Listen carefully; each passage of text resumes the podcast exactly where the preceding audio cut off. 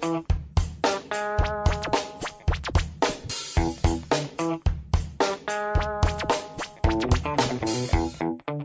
Good morning, good evening, good afternoon. Welcome to another edition of a program here on the Fantasy Impact Today Network. I am Wes Easley, one of your hosts at Loafin' It over on Twitter. This is a new show here on the Fantasy Impact Today Network. It's a Saturday morning show. We'll probably get to it most times on Saturday morning, just where me and a good buddy are, are, are sitting around talking about the week's happenings in sports, like the past week, maybe looking forward to some other things, and of course, whatever topics end up coming up. You know how topics are whenever they come up to sports. But me and a good friend Tim Fitzgerald at uh, at Run from Dolan over on Twitter, past host of a Rock with Us podcast. Rock with Us over on Instagram. You can find him there. But this is Tim Fitzgerald. Welcome, Tim. Hey Wes, thanks for having me, man. I'm I'm over the moon excited to be here. Thank you for the opportunity. Over the moon excited. Now you you have a certain dialect there that I'm picking up on. Like it almost sounds. What what's that movie with? Um. Oh, what is that? Hey, how you like them apples? That movie. Whatever. What's that movie called? I don't even know. I don't know. I, I honestly don't know what movie you're talking about, man. I'm sorry. I don't. It sounds like a Boston kind of accent. Uh, oh boy, what's that? It's got Robin Williams in it. It's got the kid oh, in there. De- Dead Poet Society.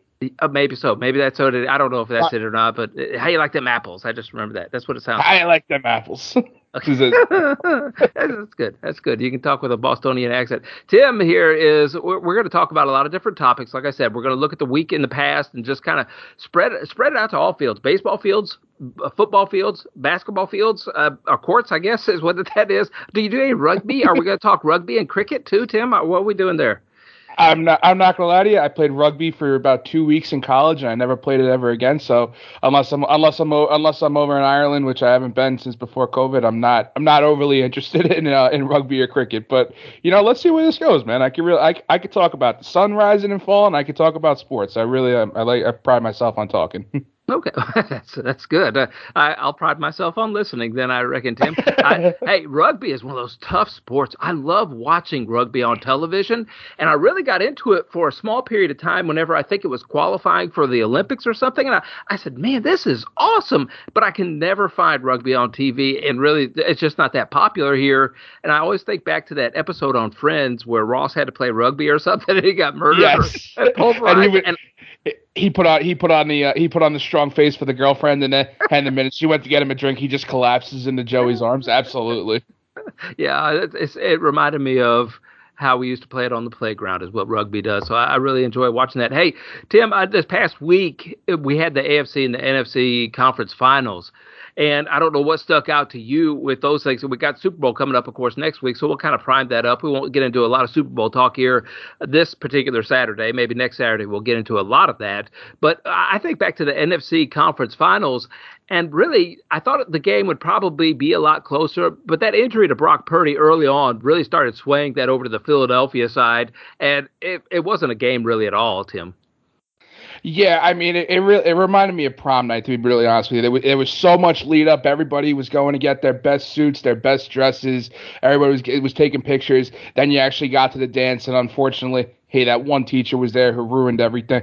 Hang and and, and you know, unfortunately, at the end of the night, it was just me and my buddy just looking at each other like, oh my god, you know how high school's over. Where do we go from here? It it was so unfortunate though that like it just it wasn't anything that could have happened. Brock Purdy didn't do anything wrong. He didn't just that that injury. He and then Josh Johnson unfortunately getting injured hurt. It was it was so unfortunate that it was stolen. I don't even want to say stolen. It was so unfortunate that it was just it, it, it wasn't it wasn't what it could be because of no, and it wasn't anybody's fault. Like we can't hang our hats on one thing about it. I'll be I'll be the first to admit it. I, I was totally guilty of sitting on the sideline and playing an armchair quarterback. And I was going, I don't know why the kid's not going in there. He doesn't look like he's in a lot of pain. I, Purdy's got to get in there. It it'd take a mountain lion to keep me out of this ball game right now. And then it ends up he his UCL, I believe, all the way. And so I'm going, okay, well yeah. that that's probably a little bit more excusable. Ab- absolutely, it's just it, it, was so unfortunate. Hey, I don't know, I don't know if you saw this. I saw this on uh, social media. I think it was Instagram. George Kittle, who is one of my favorite humans, he actually he went up to he went up to Brock Purdy when when Johnson went down there like Purdy's got to come back in, nothing else to hand the football. He asked Brock, Brock "Can you throw it left-handed?" And Brock's like, "I tried, but I, I, I don't have the accuracy to do that." And Kill was just kind of like, oh, that's when he knew that it was like, okay, this is just not going to end well, unfortunately. I, it surprised me that Shanahan didn't have a backup backup plan, and maybe he did, but he was didn't unleash it. You know, it really seems like even with Josh Johnson in there, I believe that's what his name is. I would have thought a a wildcat formation would have been better with McCaffrey back there. Just take turns, you know. Uh, McCaffrey can get four or five yards per carry. If you can get first downs like that, just two or three tries. I, I don't know why they didn't go with some kind of wildcat.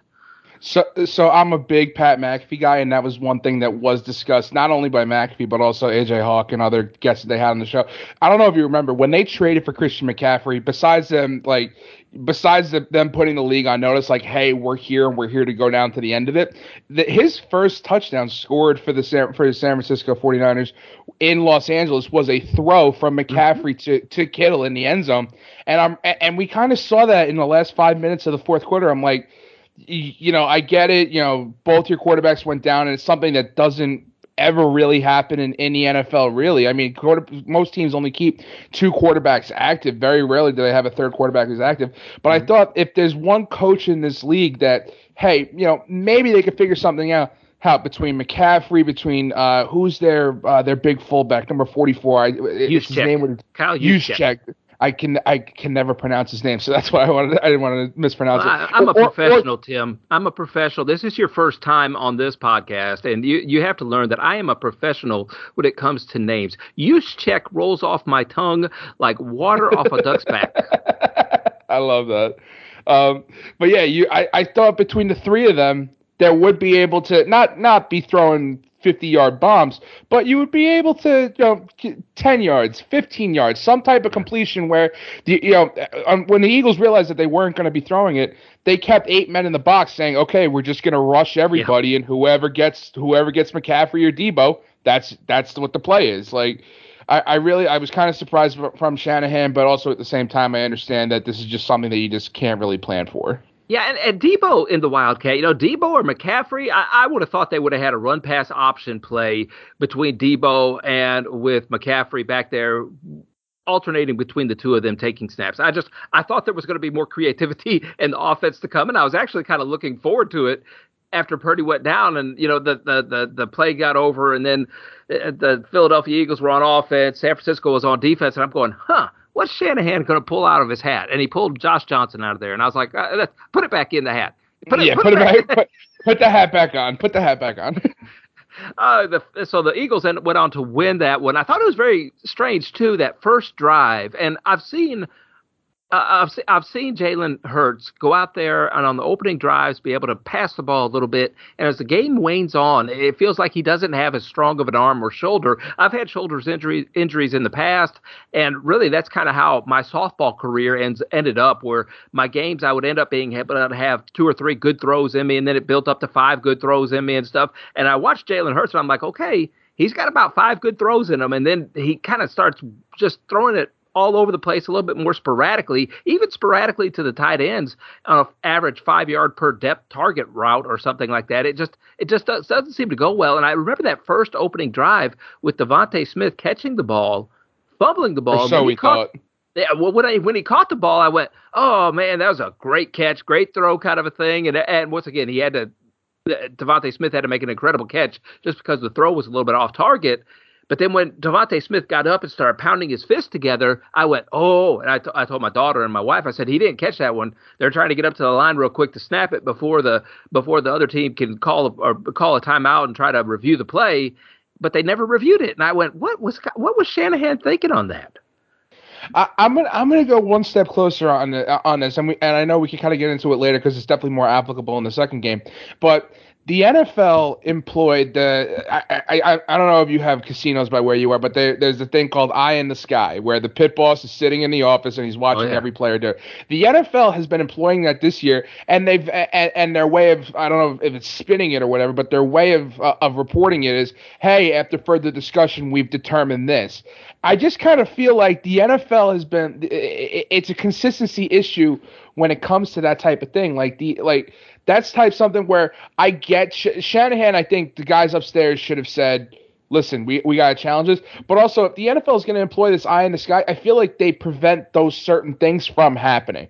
Hey, and it's just it, it's more it's a consistency issue, but it's also a this wasn't Shanahan's best game coaching or anything like that. Yeah, I, I would think that they would have a buy time play as well.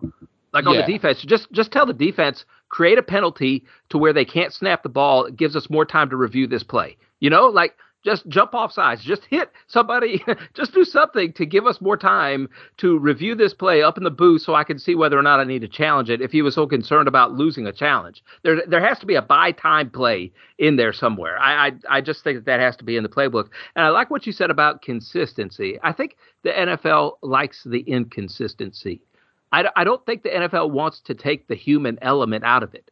Because if you take the human element out of it and you all leave, you leave it to that big pit boss, you know, up there in the sky, that eye in the sky, like you talked about. If you put that in there and they're in control of everything, then there's nobody to blame, right? Right. And and there's no there's no wiggle room. You know what I mean? Like in the, especially in this next game that we're about to get to, between the Kansas City Chiefs and the Cincinnati Bengals, it seemed like every call went against the Cincinnati Bengals, Tim, that, that other day. And not every single call, but you know what I mean. Like if the referees wanted to, if the NFL wanted to, uh, kind of sway things to a home field advantage, if they if they wanted to give a team a certain little leverage throughout the game, they can without taking a, uh, because of that human element that's in there. If they had a pit boss they couldn't do that. If they, if there was nobody to blame, you can't do that. So I think they like the wiggle room. I, I I, agree. I I think that unfortunately with that I, I agree that like you know there's sometimes there are things that are just bang bang plays where you know a referee refereeing is something across all four major sports that can be debated for whether there are consistencies or inconsistencies inconsistencies. So I agree that there is definitely a human element in it. And I just think there I, I don't know how to say this without like there has to be more consistencies within their inconsistencies like where we can where we can throw okay this is something that normally happens. You know guys miss uh, uh, refs miss plays and that's fine. But then you we but then we go to Arrowhead or Burrowhead as it was previously called, called before uh, before Patrick Mahomes reminded us who he is. You know there's just so many like there's such a wide spectrum of inconsistencies throughout the NFL officiating that like we're we, we're at this you know we're a week out from the AFC games. We the the, uh, the championship games. We're a week out from it. And the and this little you know Monday morning the NFL is rigged is still a topic of conversation among uh, uh, among other talking parties. I just I feel like like there has to be a, a, a you know a more narrow field of inconsistencies that we can say, okay, this is something this is falls in this white line, and this is just just something that happens on the field, and there's nothing we can really do about it. Okay, um, but I agree with you. They like their inconsistency. Not they like the bang bangness of it. Well, maybe maybe the bang bangness. I don't know what we call it. I've started looking through are at the world through a lens of WWE or WWF, Tim. Okay, that's what I've done. I've started mm-hmm. looking at it like, okay, th- they can they can predict an outcome if they want to get it there. Not that they necessarily make the outcome happen, but they can do it. Like like I, I think back to Andre the Giant whenever I was a kid.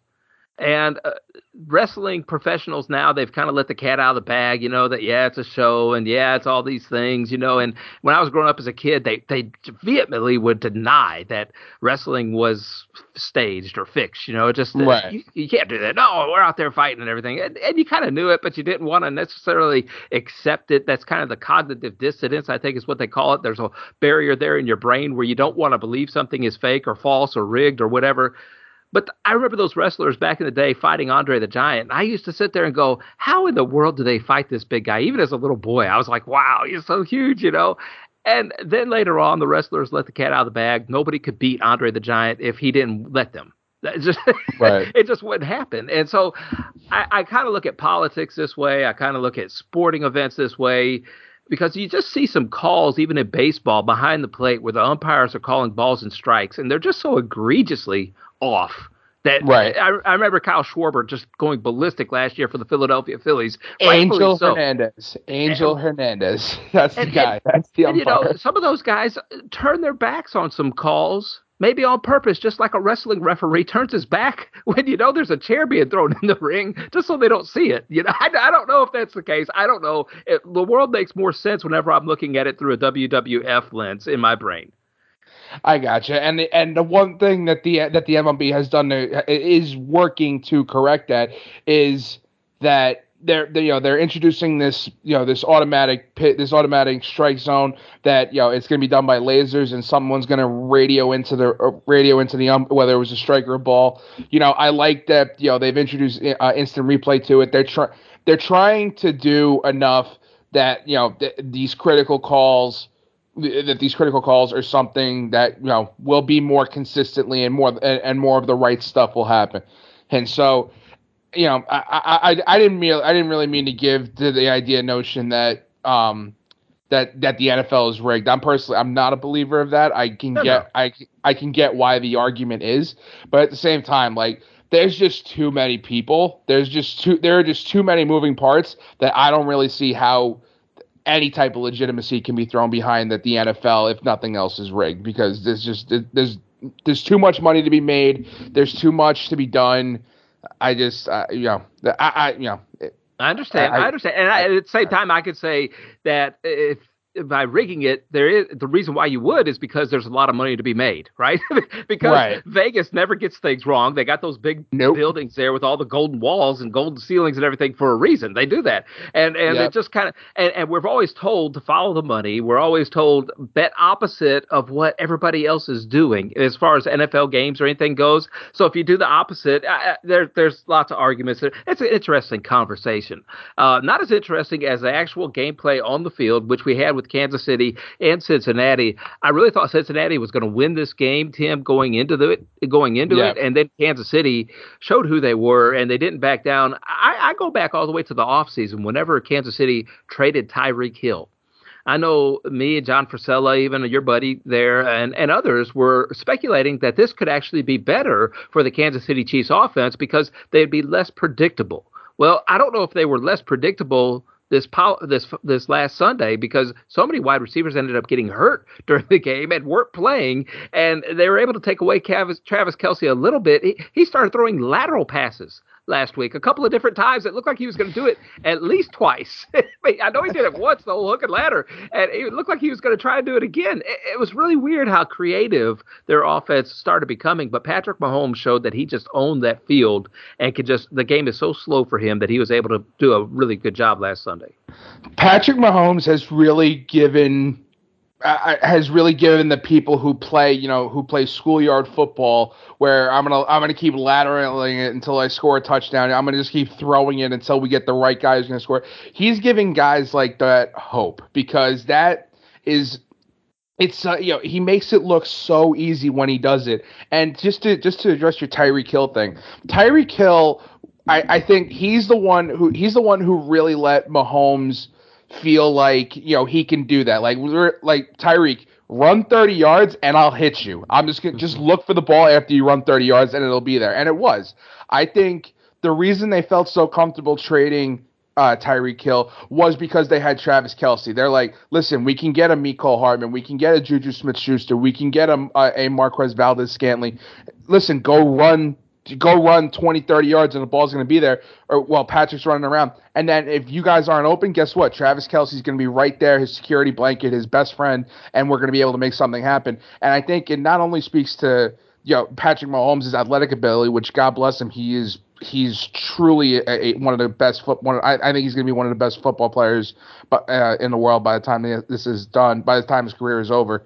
Her, but Andy Reid and uh, Eric Bieniemy, they're genius in script in, in writing, you know, in, in, writing this offense and making sure everything happens. I think it really speaks to them and their ability of listen, we took this we took this guy, we molded him, and now he's one of the best quarterbacks in pro football. Well, and I got to give some credit to Steve Spagnuolo as well, the defensive coordinator. That defense always seems to step up towards the end of the year. It really gels towards the end of the year. I don't think they give I won't say 100% effort at the beginning of the season, but they they they make the game fun because then, it, it, it's an offensive shootout, right? But when it comes time to step up to the plate, come playoffs towards the end of the year, whenever the games are really starting to matter, when you need that defense to step up, they they certainly can. And I think one of the I've heard that Steve Spagnuolo really emphasizes, hey, let's get off the field You know, that, let's make the third downs count. Let's let's not let people score touchdowns. And the way you don't let them score touchdowns is you get off the field on third down because then they're forced to punt. So it's it's really interesting the philosophy, the theory that he has.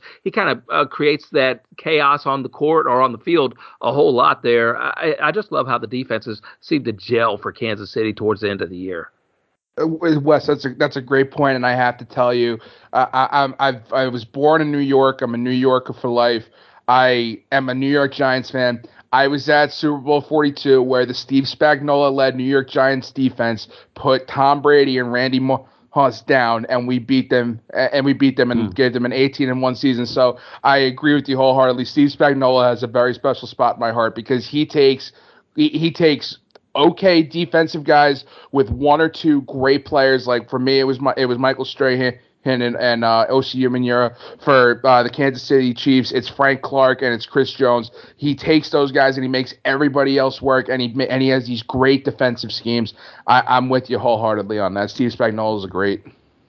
Yeah, and I, I really uh, hats off to Cincinnati. You know, Joe Burrow has my heart a little bit. He, he just does. I love the way the the kid plays quarterback. I love his swag walking into a stadium, all those things, the cockiness that they have, and they just came up a little bit short. I really think one of the I don't want to say missing parts, but maybe their Achilles heel right now is Joe Mixon. Okay, Joe Mixon I understand who he is. I understand what he does. I I know he had a lot of goal line attempts throughout this year and just came up short on those things. His average carry per per per attempt is just really low. I, I don't know. They seem to do a little bit better whenever Samaj P ran in there. I wonder if they don't do something to try and replace Joe Mixon because he seems to be the weakest link right now on that offense, in my opinion. That's that's what I think. I and I also think the outcome would have been a little bit different if Tyler Boyd would have been able to be healthy throughout the whole game. He, he was get, catching balls early on in the game, and then you know they just didn't have that option anymore. So I, I agree with you. I think the one biggest thing that that uh that Zac Taylor and the Bengals addressed last offseason was building an offensive line to protect Joe Burrow because I think they I think I think you and me are on the same page. The the Joe Burrows, the Patrick Mahomes, the Josh Allen's, like they're what they're what Tom Brady, Peyton Manning, and I'll throw Drew Brees in as a third. That's what they that's what the, the new that's kind of the new big three. Trevor Lawrence is on his way, maybe Danny Dimes. That's not important to the conversation right now. But they went out, they they addressed the offensive line because they know they had to protect Joe Burrow because Joe Burrow needs time. He's already had one ACL injury. Mm-hmm. You know he bet he battles through stuff on the in the last five minutes of Super Bowl last year. You saw that he was hurt. You saw that he hurt his knee hey, and he still stayed in and he played. I think he had some type of serious knee injury where like he's like, no, I'm just gonna rehab it. We'll be good. I agree. With, Joe Burrow is a bad man. Um, Joe Mixon, I I thought you were gonna take it a little bit different. I don't know if you saw recently, and you know we'll get to this when we talk about uh, recent events, but um, Joe Mixon was actually he was actually in some trouble in Kansas, uh, in not Kansas, in Cincinnati this past week. He mm-hmm. was he was char- he was charged with quite a heinous crime. So um, you know, it, the, char- the charges have since been dropped. You know, they've, I, you know, they, they, he has been, I don't know if he's been cleared of all the wrongdoing. I don't, I don't know if it's just the charges being dropped.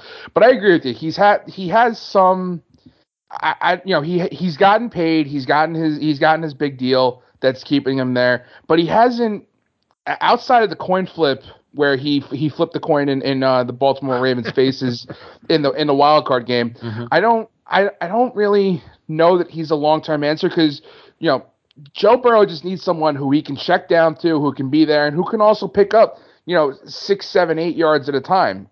I, I agree with you. I think I I think that the past season has given Cincinnati something to think about with Joe Mixon, and I think his actions off the field have made it more like, okay, like, do we really think about the his more? I I, I agree with you. They they have to address some issues with that. I, I, agree, and there were some of those controversial calls in that game that I think that we can address a little bit. To me, uh, the uh, well, which one first? yeah, which one first? there, there, there were quite a few of these. Quite things. a few, yes, yes. Yeah, you know the intentional grounding plays, right, almost back to back on consecutive drives. One for the Chiefs, one for the Bengals. One was called, one wasn't called. Were yeah. they both? Yeah, were they both consecutive? Uh, you know, intentional groundings? Well, uh, the one was yes, the one wasn't no.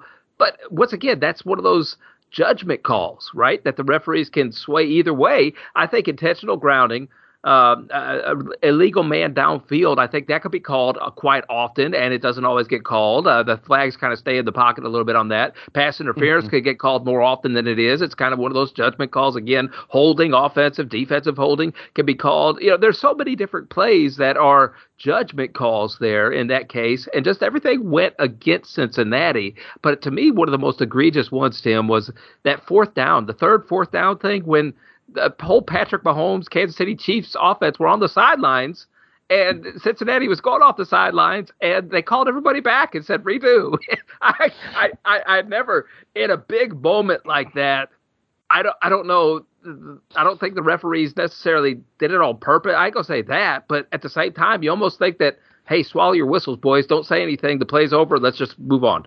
So I should I should have. Re- Do we have any type of explanation as to why it was the back judge that stopped it? Like if it's if it's the if it's the line judge, fine. Like he's he's he's running in the field, he's running into the field of play down the middle.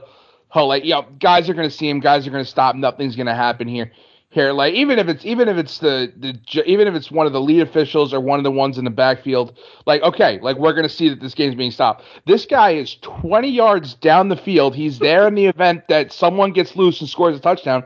Like why? Like I I almost like. I almost want to say, like, dude, why are you talking? Like, why do we need to hear from you right now? Like, no one was talking, and, and this guy comes in. It was a clock issue, if I remember correctly, right? Uh, yeah, it was a clock issue. You say why the guy come running in and everything. It was almost like he came running in just in case the the the Kansas City Chiefs didn't make a first down. Is what it looked like to me. right, like I, you know, I, I just I, I I don't I don't like it. I think it was a bad look. I understand Zac Taylor's frustrations with it. I guess you know when you break when you break it down, you take the emotions out of it. Hit like it was it was truly you know the the play technically was stopped before that third down, but Arrowhead is so loud you can't hear yourself think at that point. Like I, you know, I get both sides of it. I think it's a, I'm not gonna say it's a dirty call by any means, but I, th- I think it's something that definitely makes you scratch your head. And I agree with you on the consistency of like, I'm not necessarily gonna talk about the um about the about the intentional grounding play. But the one thing that we saw and the one thing that sealed the deal for Kansas City was that was that uh, unnecessary roughness call by Os, uh, Ossai, Ossai, I believe, yeah. the middle linebacker for Cincinnati. That I mean, that that's clearly that's out of bounds. That's you know, Patrick Mahomes is is two steps out of bounds. And Ossai, I saw he rolled his ankle and he screwed up his hip on his way there. So you could say that you know he was trying to stop and his leg just gave out. How it's it's so unfortunate. That guy's a great player. But I'm gonna take I'm gonna take it back to the previous uh, the previous drive for Joe Burrow.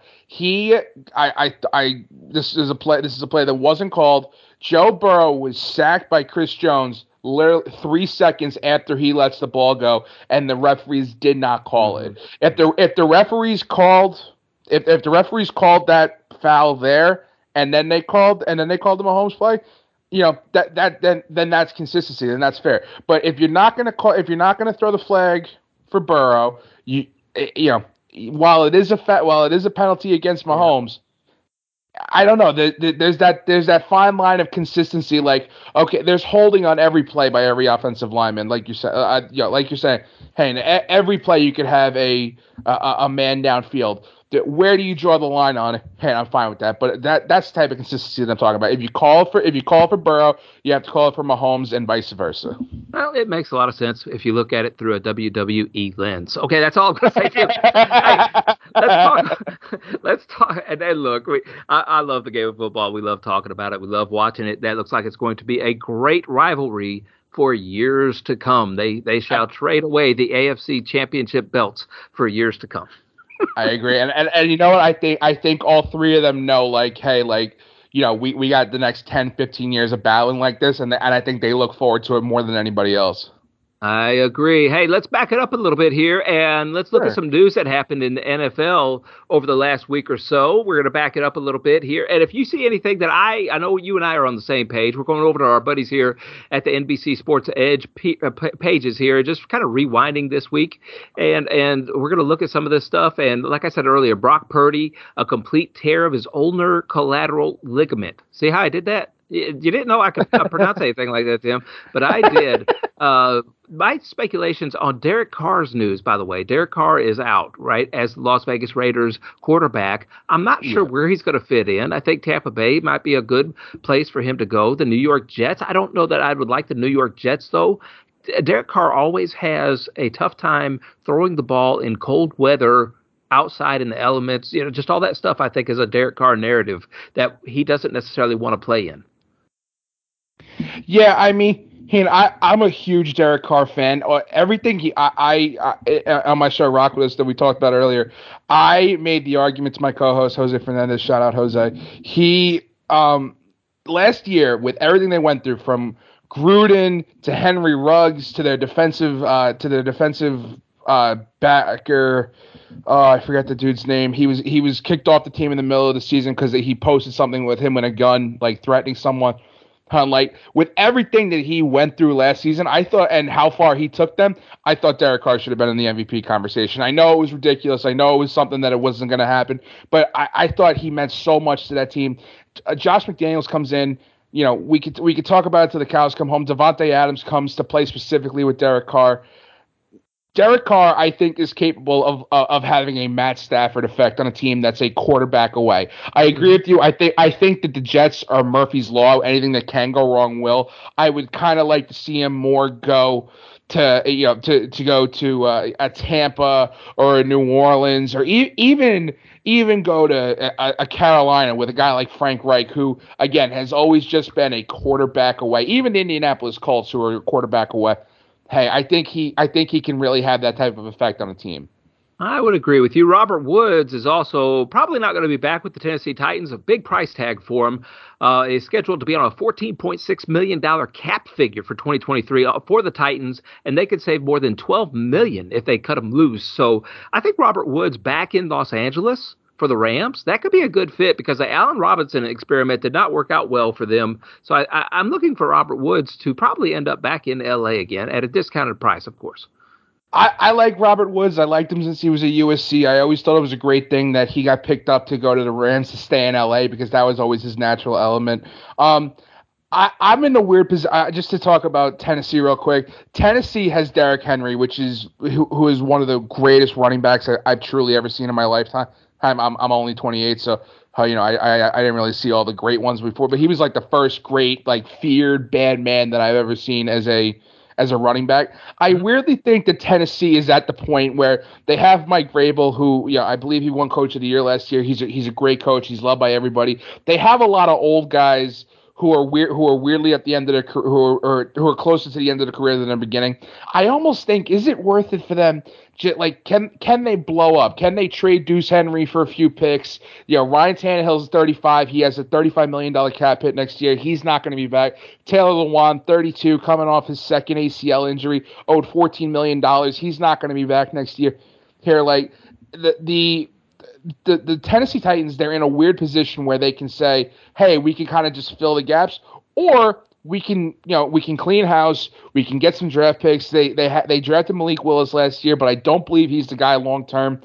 No. You know, I, I I think Tennessee can weirdly be in that position, and I think, you know, uh, Mike Vrabel is going to be involved in their new GM search. Uh, uh, they might have actually closed GM. I think Tennessee is in a prime spot where they can say, okay, we tried it with everybody. This didn't work. Let's see if we can retool and try and compete with, with some of these other guys in the yeah, AFC. I, I, know you're up there north somewhere. You're, you know, if I take a right hand turn out of my driveway and just keep driving towards the coast and just keep driving upwards towards Canada, I'll eventually get to you. But I'm just going to tell you right now saying for the Tennessee Titans to trade Derrick Henry or get rid of yeah, that them's fighting words, my friend. Derrick Henry's down here. He was an Alabama guy. He's a Tennessee guy. Those those are fighting words down here in my neck of the woods. I, I understand it, but you know what? I'm a Giants fan, and I've been listening to everybody yeah, tell me. Obi, nah, see, Obi, you, want, you, want, you want him to go to the Giants so you can get rid of Saquon. No, I don't. No, I, I want Saquon. I see your plot now, I, Sean. Payton. I want Saquon. I want Saquon. I'm, sure. I, am just. I, am trying. I'm trying to tell you. It's just. It's just. I'm not. I, listen. I. was. I, I know, I know, I know. I just, I, I'm, you know, I, I don't have the, you know, I don't have the attachment to Deuce Henry. He, so I guess, I guess I can't appreciate as much as I do, as much as you guys do. Um, I, I, I don't see where Tennessee, how Tennessee can go up from here. I really don't. That's just my. I agree. Uh, they're they're uh, about 20 pieces away from being a Super Bowl contender, in my opinion. Sean Payton, the new head coach of the Denver Broncos, he was acquired from New Orleans for a first and second round pick. That is something to give up that much for Sean Payton. My, my quick question to you: We got to get rapid responses here uh, for sure. both of us because we're both going to go on tangents in a minute. But uh, Sean Payton is is he going to be able to turn around Russell Wilson? Um, I need to put my hand up and just uh, announce to the world. I have never believed that Russell Wilson was an elite quarterback. I thought he was an above average quarterback, but he was never elite. The, the Legion of Boom and the reason that Russell Wilson is a is a uh, Super Bowl winning quarterback. I, I I don't believe so. I really don't. I don't think that. Um, I, I just I, I don't think with how Russell Wilson operates and how Sean Payton operates, like you know, the team can rally around Payton, but I don't believe that that team will ever rally around Russell Wilson, and I think we saw that towards the end of last season. That that that's my I, God's honest opinion. I think Russell Wilson is a good game manager, and I think that he can do that under Sean Payton. I think Sean Payton will be able to probably give him the best coaching that he's ever had on the offensive side of the ball. That's I I I think I, that's not going out on a limb saying that. And I'm gonna tell you what, Jerry Jeudy. One of the things coming out of Alabama that he had in his tool belt was route running. I he Uh, now Michael Thomas is not doesn't want to be in New Orleans, so maybe Michael Thomas ends up going to Denver. Maybe some of this old band gets back together again in Denver a little bit. You know what I mean? But yeah, it, he has an elite weapon in Jerry Jeudy to fill a Michael Thomas role of route running. And I, I, man, the possibilities are there. But once again, Russell Wilson's going to have to prove it to me a little bit. And and I got to see that. DeMeco Ryans the head coach of the Houston Texans, great defensive coordinator, of course, for the San Francisco 49ers. I don't see how this helps out Houston all that much. They weren't known for their defense, so I think that they, they he's got he's got his work cut out for him. That that roster is a really bad roster at Houston right now, Tim. I agree with you. It was destroyed. unfortunately, it was destroyed by Bill O'Brien, who you know he traded away DeAndre Hopkins, who was one of the best receivers in the league at that point, traded him away for nothing, and uh, and David Jones come back. They get they you know they they cut bait with Deshaun Watson, and then the Browns did what they did to ruin the quarterback market. We're not going to get into that. Um, the the biggest thing that I look at is that the last two coaches, the last two seasons, this is the third this is the third coach in three seasons if I'm DeMeco Ryans and I'm sitting there, I'm like, listen, I, you, you, uh, who is? I don't know who the gentleman was before Lovie, Lovie Smith, who was the head coach there. He came in, he had, he did, he did okay given what he had, and they fired him after the first year. Lovie Smith, same thing. He did what he could with the with, with the you know with, with, you know with the beeline team that he had, and then he again he got fired. DeMeco Ryans, he's a former player for Houston. His wife has ties to Houston, so it was like going home for him. He signed a six year deal for them. If I'm DeMeco though, like I'm sitting there like, you know, guys, you're on your third coach in three years. Like, what exactly is there to do? Like what like what like what exactly do you expect of me? And do I have more than a year to do it? Yeah, I, I think he does. Uh, this is probably, like you said, the ties there to Houston. Former player, you kind of see some of those things as being okay. Everybody's going to give him a long leash there before the fans maybe get upset at him, right? Because they want to see him do well. This is and a could, get right if spot. I, if I could say, if I could say just one more thing, I weirdly think that there. I, am a huge Dan Campbell fan. I, you know, I, I love him in Detroit. I think he's, I think he's the best thing for Detroit. I weirdly think Houston's looking for a, a Dan Campbell type of like shock to their system. Sure, and, and he could do that. Uh, DeMeco's got a lot of uh, possibilities. I, I was strange calling him DeMeco. Feels like I need to call him Mr. Ryans now that he's a head coach. You know what I mean? Like I just, hey, Justin Fields. Oh, speaking about Lovie Smith, he did a great a number for his old team, the Chicago Bears, with the Houston Texans by winning that last game and, and being competitive. It gave the Chicago Bears the number one pick in the draft. I, I'm a big Bears fan, Tim. I don't know if you know that about me. I'm a big Bears fan. And it seems like this year we were expected to win a lot of different games, and it felt like we were very competitive. And then you look up at the end of the year and go, wait a minute we have the number one pick in the draft. That means our team was really bad. Just we didn't do very well, and and they're really in a strange spot because you've got a couple of quarterbacks coming out, and I'm going to say Bryce Young is the best, better of the two. And Bryce Young looks like an elite talent, a once in a generational talent from where I sit on my couch watching football each and every week and, and a lot of Saturdays. I look at Bryce Young and I'm like, wow, that kid is impressive. He can make all the throws. He's athletic. He has a great understanding of the offense and the field. It, it, there's so many great qualities about him that I think the last time I saw that in the SEC, and I, I may be forgetting somebody, but like Joe Burrow was was the guy. I mean, I'm I'm sitting there looking at the kid. I'm going, he's Joe Burrow esque, right? But the Bears have got Justin Fields. So if you're GM for the Chicago Bears, what do you do, Tim? Because you're stuck between a rock and a hard place. So I I I, I, guess again, like the same thing. The same thing we were talking about uh, about Deuce Henry. I don't know if I just can't appreciate it. Hit like I Justin Fields. He was a high draft pick. They traded to get him. They traded with my New York Giants to get the draft pick to take him. And I get that he's from he's from a different regime within the within the Chicago Bears. They they drafted Justin Fields. They fired everybody. They fired Matt Nagy, who shouldn't have been who shouldn't have had the job in the first place at the time. And you know, they, now they're kind of looking like, hey, what do we do? I think Justin Fields has the capability of being a Cam Newton so long as you learn from the mistakes that the Carolina Panthers made while trying to protect Cam Newton, you know, building an offensive line around him, getting him real weapons, which they I don't know why I don't know how they thought Chase Claypool was a real weapon him, but you know they tried to they tried to make it work with him. Um, I am also just you know Mac Jones is kind of an anomaly, and we're kind of seeing. I just again I, I I'm a firm believer. Alabama does not produce NFL. They they produce any NFL ready position except quarterbacks because beside you know uh, again beside you know Tua you know the doors open for him and whether or not he's long term or not. Hot and God bless him with his concussions. Mac Jones again. I think he's getting he's getting Bill O'Brien. I think they have very high hopes for his third year. But before then, I really uh, please correct me if I'm wrong. I don't remember the last NFL quarterback to come out of Alabama, and that's just me. I that that would just lead me to, and I can make the same argument for Ohio State, which they got, you know, Justin Fields is of a product of. I just I don't see, you know, trading for, you know, tra- you know, drafting Bryce Young, uh, dra- drafting uh, C.J. Stroud. I just I don't see it being a long term option. I think you still have the opportunity for Justin Fields, who is a monster of an athlete. I agree. I, I, I love Justin Fields. I, I, think that he's great. He has all the potential in the world. I love the comparison that you put uh, towards a Cam Newton because I do see that potential in Justin Fields with the right coaching, uh, being able to coach it up a little bit. Don't forget that Cam Newton did have a Steve Smith on his repertoire. You know, he, he did have CMC towards the end of his career there in Carolina. Different people like that. He had Greg Olsen as well. You know, just different people like that that Cam Newton had. And by the way, I will say that uh, you're forgetting about Joe Namath for the uh, Alabama Crimson Tide, who came into uh, the league. Well, I guess that was 60s and the 70s, that kind of thing. So maybe they don't produce very good quarterbacks along the way. but no, uh, Kenny Stabler might have been another name.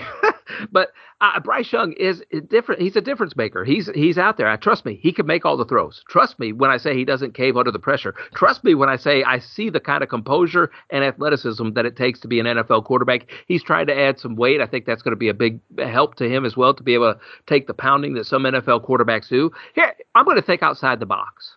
Okay, because uh, I'm going to pretend that I'm the GM of the Chicago Bears, which I've done that many, many times in my life anyway. All right, the owner for the Chicago Bears. Yep, I got you. I, I, I, I, am sorry, go ahead, I'm sorry. No, I, this is what I want to do, and I'm going to take Justin Fields and I'm going to say, hey, Justin, and, and yeah, we got time here. We got time to make this work. Even if we draft Bryce Young, don't don't think your job is in jeopardy. But here's what I'd like for you to do. You, know, you ever hear that guy named Taysom Hill? You, you ever hear that guy named Cordarrelle Patterson? You, you ever hear those people? Because I'm thinking Justin, you are an elite athlete who can make a difference all over the field if we so inclined, right? You give us a lot of options. You give us a lot of variables. You give us an, an opportunity to be so creative with the playbook, unlike any other team, that we want you to be quarterback, but we also want you to be receiver. We also want you to be running back.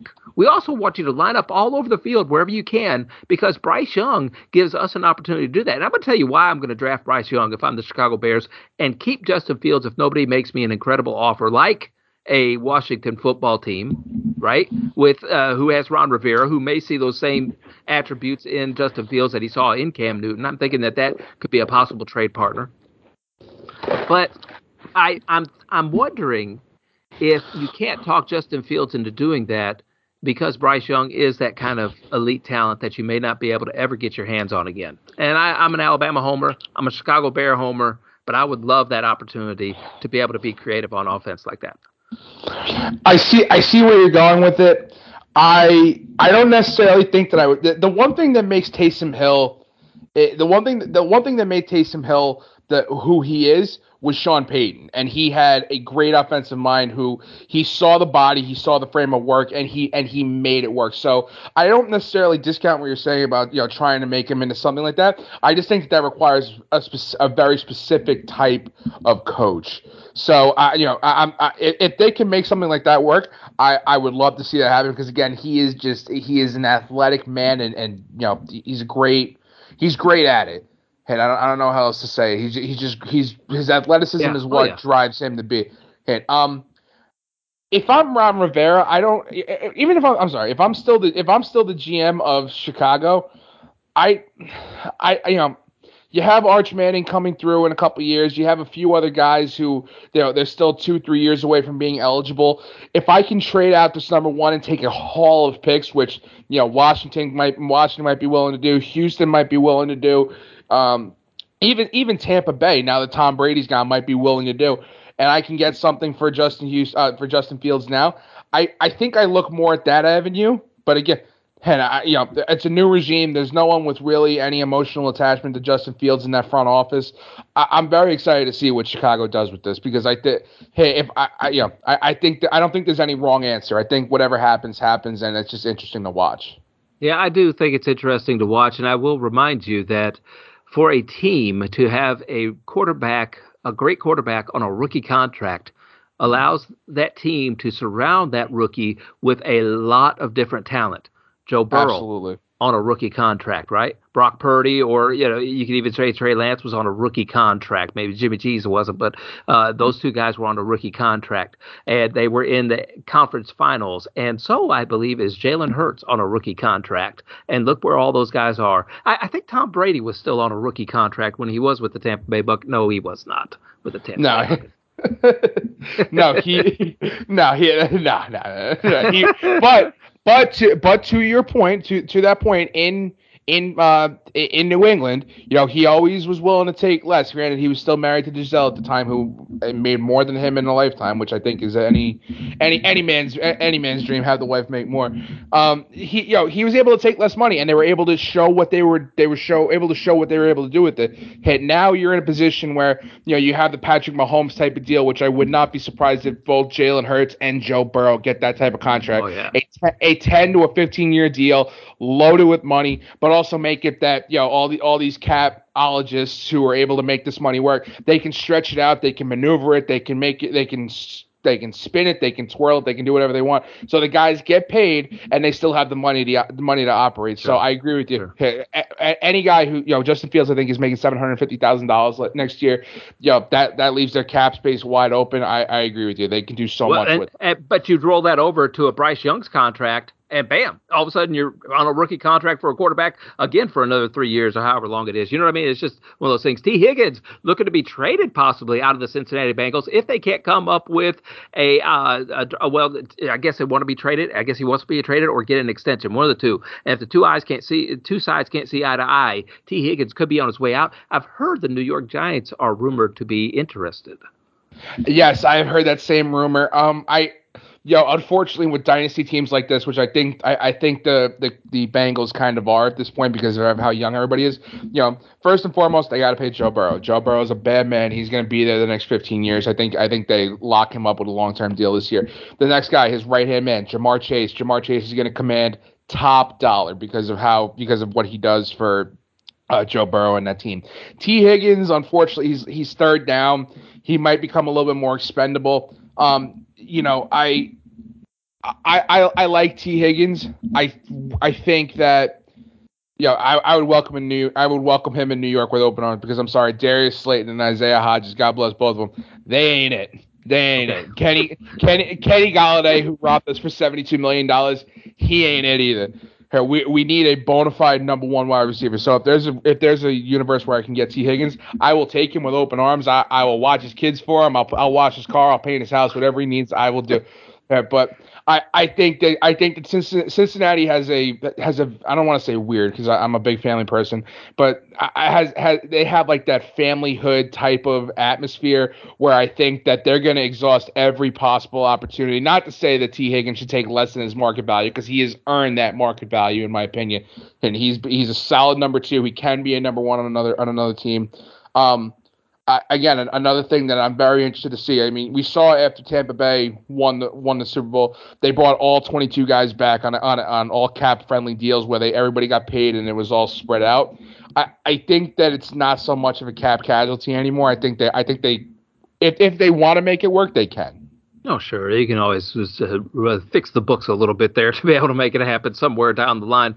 We'll see what ends up happening. I don't know. Maybe he was a little bit disgruntled being a number two. We shall see what happens. Hey, Kellen Moore is the offensive coordinator now in the for the Chargers organization. I think that's a good thing because so many different plays were made for the Dallas Cowboys. They had a great offensive tempo. I think for fantasy purposes, that makes the Chargers a lot more palatable. I, I loved them to start with. Uh, I tried to stack up Chargers wherever I had an opportunity to. Now with Kellen Moore as offensive coordinator, I think that's going to be even more uh, beneficial for the Chargers from a fantasy football perspective. So I, I really like that. Um, whenever I whenever I think about going into next season. Yeah, Kellen Moore was always he. I always had him as a Yo, he was. You know how J- Jason Garrett, when uh, when Wade Phillips was the head coach, was Jerry Jones's guy. Like, oh no, Wade's my guy. But if Wade's not my guy, like Jason Garrett's my guy. I've always, I, I as a as a Giants fan, I've always been, I've always been taught to hate the Cowboys. But I always thought the Kellen Moore was kind of the same thing. Yeah, Mike McCarthy's my guy, but but but as long as Kellen Moore is there, so I was very surprised to hear that he uh, that he moved on. Um, you know, from my understanding, this was kind of something that was it was mutually agreed to. Mike McCarthy has different aspirations and has a different idea of what he wants to do. They did, you know, he didn't fire Kellen Moore. But he kind of like, you know, go see if you can find another job. Which you know, less than 24 hours before, uh, less than 24 hours after being released, he, you know, he's picked up by the Chargers. I think Justin uh, Justin Herbert has a great upside. You got Keenan Allen, you got Mike Williams, you got Austin Ekeler, you got a great offensive line, you have an elite defense. Um, they were embarrassed in ja- in Jacksonville in the first round of the playoffs. Joey Bosa, a, a, wrecking ball of a human who just has not lived up to expectations. I'm very interested to see what what Kellen Moore can do with that offense. I think yeah. he I think he's young enough that he can relate to Justin Herbert. I think that he's um I, I, think that he's intelligent enough that he can work with Herbert and say like, hey, what do you like? What do you not? I'm very interested to see interested to see how this works. And I also think you know the Chargers, like again, the same thing that I would say with Jerry Jones and Mike McCarthy. If Joe, I, I almost called. Uh, if Brandon Staley isn't the guy, Kellen Moore is a guy who he's been considered for other head coaching opportunities. He hasn't gotten them because of his age. He's weirdly in that pipeline of like, okay, if Staley ain't it, maybe Kellen Moore is also. So right. I think he adds a lot of dynamics, and it kind of it adds something to Staley, you know, Staley's motivation. Not saying he's not motivated, but it adds something for him to keep going with. I think I think that gives a clear indicator of how confident uh, that that that who, who, Kellen Moore was that Mike McCarthy was going to remain on as head coach for the Dallas Cowboys for a long time, uh, and the love and infatuation that maybe uh, Jerry Jones has with Mike McCarthy. That's why maybe Kellen Moore wanted to move on uh, to see. And I think that one of the places that he had circled of where can I be a head coach in, in, Los Angeles? Hey, you could you could end up in a lot worse weather conditions in Los Angeles.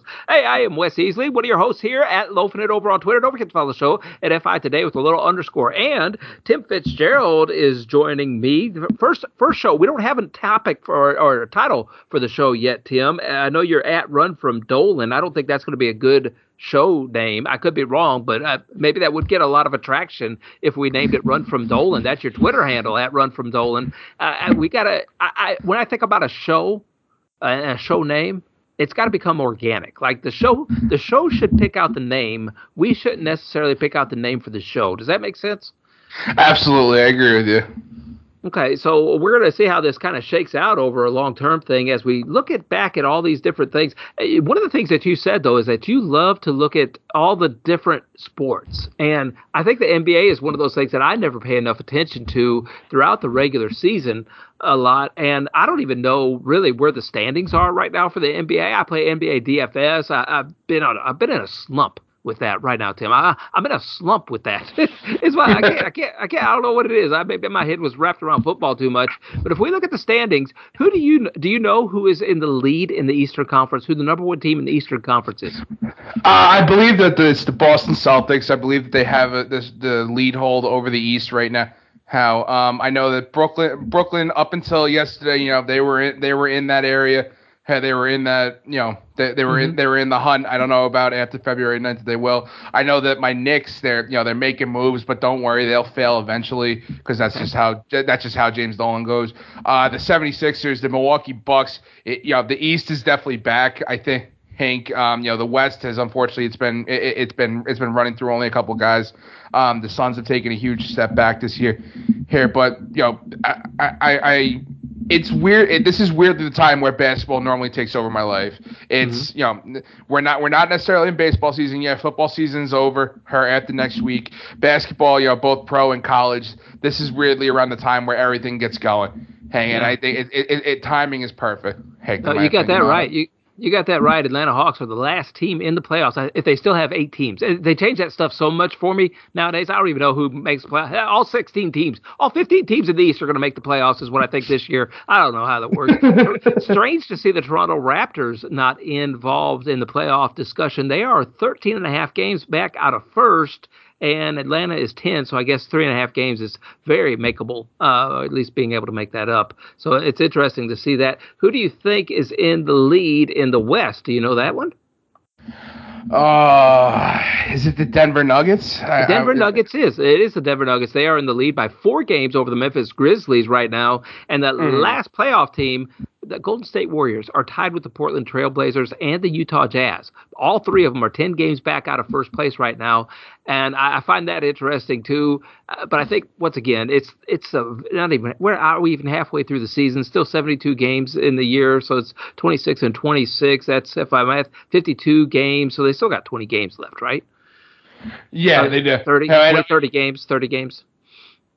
Yeah, it, it you know we're we're about 20 games out. The de- the trade deadline is next week. You know you have a lot of teams that you know they can make moves. I think the reason why the the Toronto Raptors aren't discussing about it because they're they're really talking about blowing it up and moving on just because they have a lot of old heads that they owe money to, and you know they're not really going anywhere with it. Unfortunately, uh, you know Kawhi Leonard he was a one he was a one time deal. He let, he went there, he did his job, he did it really well. Obviously, he won them a championship, and then he went home to Los Angeles where he wanted to be. Um, you know how I, I, I, this again, this is like the ideal time where guys they really they they shake off the midseason rust. You know, they get healthy here and they start going with it. Hit the the NBA has done a, you know a, a, good job of sure. making sure the All Star break they get like a, they get like a good week off. Um, you know how it this is definitely this is definitely a good time to be an NBA fan with everything going on. You know, LeBron's about to uh, break the record heard for most points scored. You have Kyrie Irving going you know, on one of his tangents again. Kevin Durant's about to come back for the Brooklyn Nets.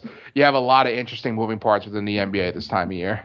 Yeah, you mentioned the Lakers. The Lakers are 11 and a half games back, so just one and a half out of a playoff spot. But it's still, you, you see the roster there, I guess, with the big three that they have with a Russell Westbrook, a LeBron James, and Antonio Davis.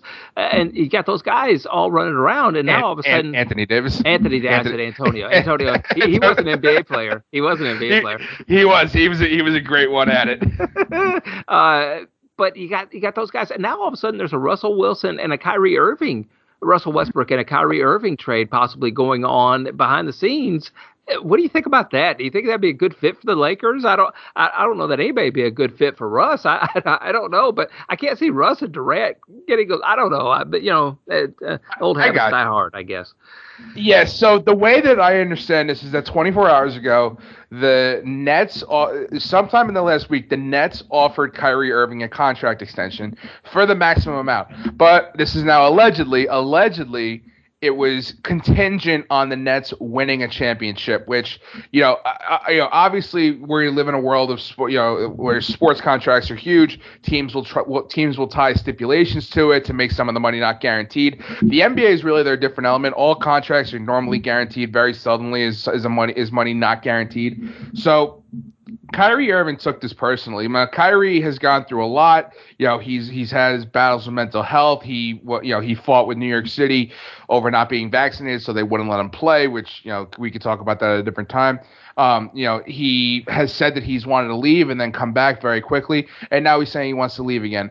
Um, you know, Kevin Durant was is the main reason that Kyrie is here. Kyrie, you know, the the Nets took on both of them. They tried to build around him, and it just kind of seemed like it's been a dumpster fire really ever since.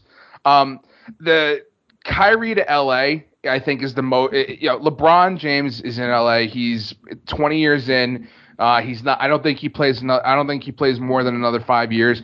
I really don't think he cares if the if he if he you know mortgages the Lakers' future with a couple of picks and, and Russell Westbrook, who he's on the he's on an expiring contract, which is why his numbers are being, which is why he's being considered in this trade because they have to make the money work if nothing else. So mm-hmm. if if Kyrie is going to go to LA, Russell Russell Westbrook is going to come back. Um, I really I don't know what the Nets are going to do. Um, I don't know where Kevin Durant stands on it. Hit, but I think that Kyrie, for better for worse, has not been has not worked out for the Nets. And if you can get some legitimate trade capital back for him to kind of you know to kind of build for the future, I think the Nets should really explore that more because they're you know Kyrie's not coming back. I think he's made that abundantly clear. I agree, and and I don't know. It, it seems like whenever he gets in, in, the same area with LeBron James and everything, and I don't know, he, would step up to the plate in Los Angeles. It'd be interesting to see anyway. And I guess Kyrie always makes things interesting. Hey, who do you think leads the league in minutes played per game? Minutes played per game. Uh, let's see. Pascal I, Siakam. Siakam. Is that how you say it? Pascal Siakam. Siakam, that's it. That's Siakam. Uh, Jayson Tatum, Fred VanVleet, kind of all 37 minutes. And Kyrie Irving right there at 37 minutes, too. I wouldn't have thought that. What about points per game? Who do you think's leading the league in points per game? Would it be Nikola Jokic in Denver? No, not Nikola Jokic. I don't. I don't even see him on the list. I don't even. Maybe I'm. Uh, well, hopefully I'm on the right page here. But uh, points per game, it is Joel Embiid at 33 and a half points per God. game. Luka, Luka's God. there 11. Oh, no, not 11. 33 points as as field goals made. Uh, Giannis is there at 32 points a game. I don't see Jokic. Where where's where's Jokic? Am I just in the Eastern Conference or what here? What what's going on? I don't know. I thought I I really I, you know Nikola Jokic. He's a back-to-back MVP. He's averaging a triple double right now, so that's kind of why I thought he would be up there. I could I could yeah. also be dead wrong with it. No, he's at 25 points per game. I hope I'm in the right year, but it, right now he's 16th at 25 points per game, and everything else seems to look look just about right here now. This uh, you know kind of shocking. I looked at it last night too, and I don't think I looked at points. I saw Joel Embiid on top, so I'm like, okay, yeah, I'm, I'm on the right page here, but. uh interesting though whenever I look at it to see that Jokic is not on that list. Maybe I'm wrong. Who knows? What about blocks? Who's the man in the middle? I always like blocks. Who do you think that uh, man in the middle is per game? It's weird. It's man, a you know, strange name. It's a, a, strange name. Nic Claxton is there. Nic Claxton for the Brooklyn Nets. That wow, yeah. I did not think he's a leader with that. And then Brook Lopez, I don't know that he ever gets out of the lane on defense anymore. I think he just sits there in the lane and then he stays outside the three point line whenever he's on offense. Uh, Miles Turner is yeah. there too, and that's uh, I, I like Miles Turner. I I hate that he's just kind of wasting away to nothing there in Indiana. Yeah, I agree. Yeah, the Indiana for you know they went out, they got Rick Carlisle. You know they've uh, they really they haven't been great since they let Paul George go. Um, you know Miles Turner's been a name that's been that's been discussed in trade circles, but he's recently signed an extension with Indiana, and Rick Carlisle has said that he's no longer available. I, you know, I, I know they were trying to get DeAndre Ayton there to kind of pair him with Miles Turner. I mm-hmm. really, I did, you know, there's some great guys that are in the that are in the middle of the country like that that are unfortunately they're they're trapped as one guy. They're they're trapped to one team. And you know, if they were if they were possibly in the right situation, you know, anything was po- anything would be possible with them. Not your traditional names leading the assist board. All right, Tyrese Halliburton is one of them. He's averaging over 10 assists per game, right at 10 assists per games. And then, like you said, Nikola Jokic is right there as well. 10 assists per game for Nikola. That's that's so crazy to see like him above Trae Young, John Morant, Luka Doncic. Luka Doncic. Uh, it's crazy to see that. And and it, maybe that's why he's not scoring as much because he's passing the ball and trying to average a triple double. So, so he is averaging a triple double, and that's what makes him an MVP player. He's real, yeah. you know, I, from my understanding, he, you know, he used to average. Or, I'm sorry, he's he still does kind of average in the neighborhood of, you know, 25, 27 points a game. He's in, he's a big body in the middle, but he's someone, you know, you you, you throw you throw it in, you, you throw it into him, you try to back him down, you get one you get one defender from the outside to commit, and then he kicks it out, and that you know whoever it's on, whether it's Jamal Murray or or Aaron Gordon, you're out there, and they and they put it up and they get a three and that's how he's able to get these these assists. It's really he the way that the way that he plays is, is a great way. It, it's unbelievable to watch him play basketball Sabonis is leading the league with rebounds per game at 12. Giannis is right behind him at 12.3. Uh, mm. Rudy Gobert, of course, is Steven Adams, and then uh, Vukovic for is that is it Vuk Vuk? That's why I just call him with Chicago, and then Jokic is there with 11 rebounds per game. Interesting, he is averaging a triple double all the way around. That's that's crazy. That's crazy.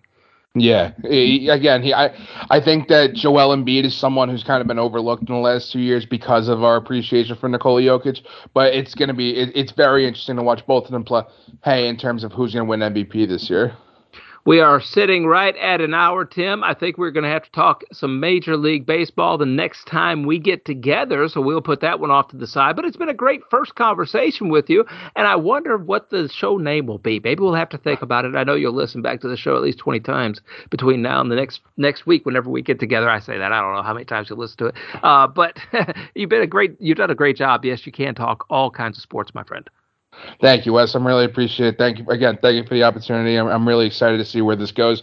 And you know, I think I agree. I think that number's a little low. I'm going to do at least probably at least 30 times listening to this, thinking of what the show name could possibly be. I'm really excited for the future of this, man. If, if you have any suggestions on what the show name should be, and and keep them clean. Okay, keep, keep them clean and keep them positive. I know what you guys are going to say out there. I know what I'm going to be told the show name should be, and and, I'll, I'll uh, run from Dolan as well. At Run from Dolan is Tim Fitzgerald's Twitter handle. Make sure you follow him over there on Twitter. You can follow me as well at Lofinit. Don't forget to follow the show at FI Today with a little underscore. This will be a tweet somewhere in that neighborhood. One of our accounts will have that as a pinned tweet, pro- probably. And if you have any so, show suggestion, name suggestions, you can put it underneath that tweet, or you can leave it in the comments, or you can slap those stars around. You can leave a heart on whatever listening platform you like to listen to the show on. You can get in touch with us over there on those kind of platforms as well. But we really want to encourage everybody in a cold environment, in the world that we live in today, with the WWE lenses that we have on our eyes, maybe at this point, uh, I want to encourage you to try to find a way to make a positive impact in somebody's life today.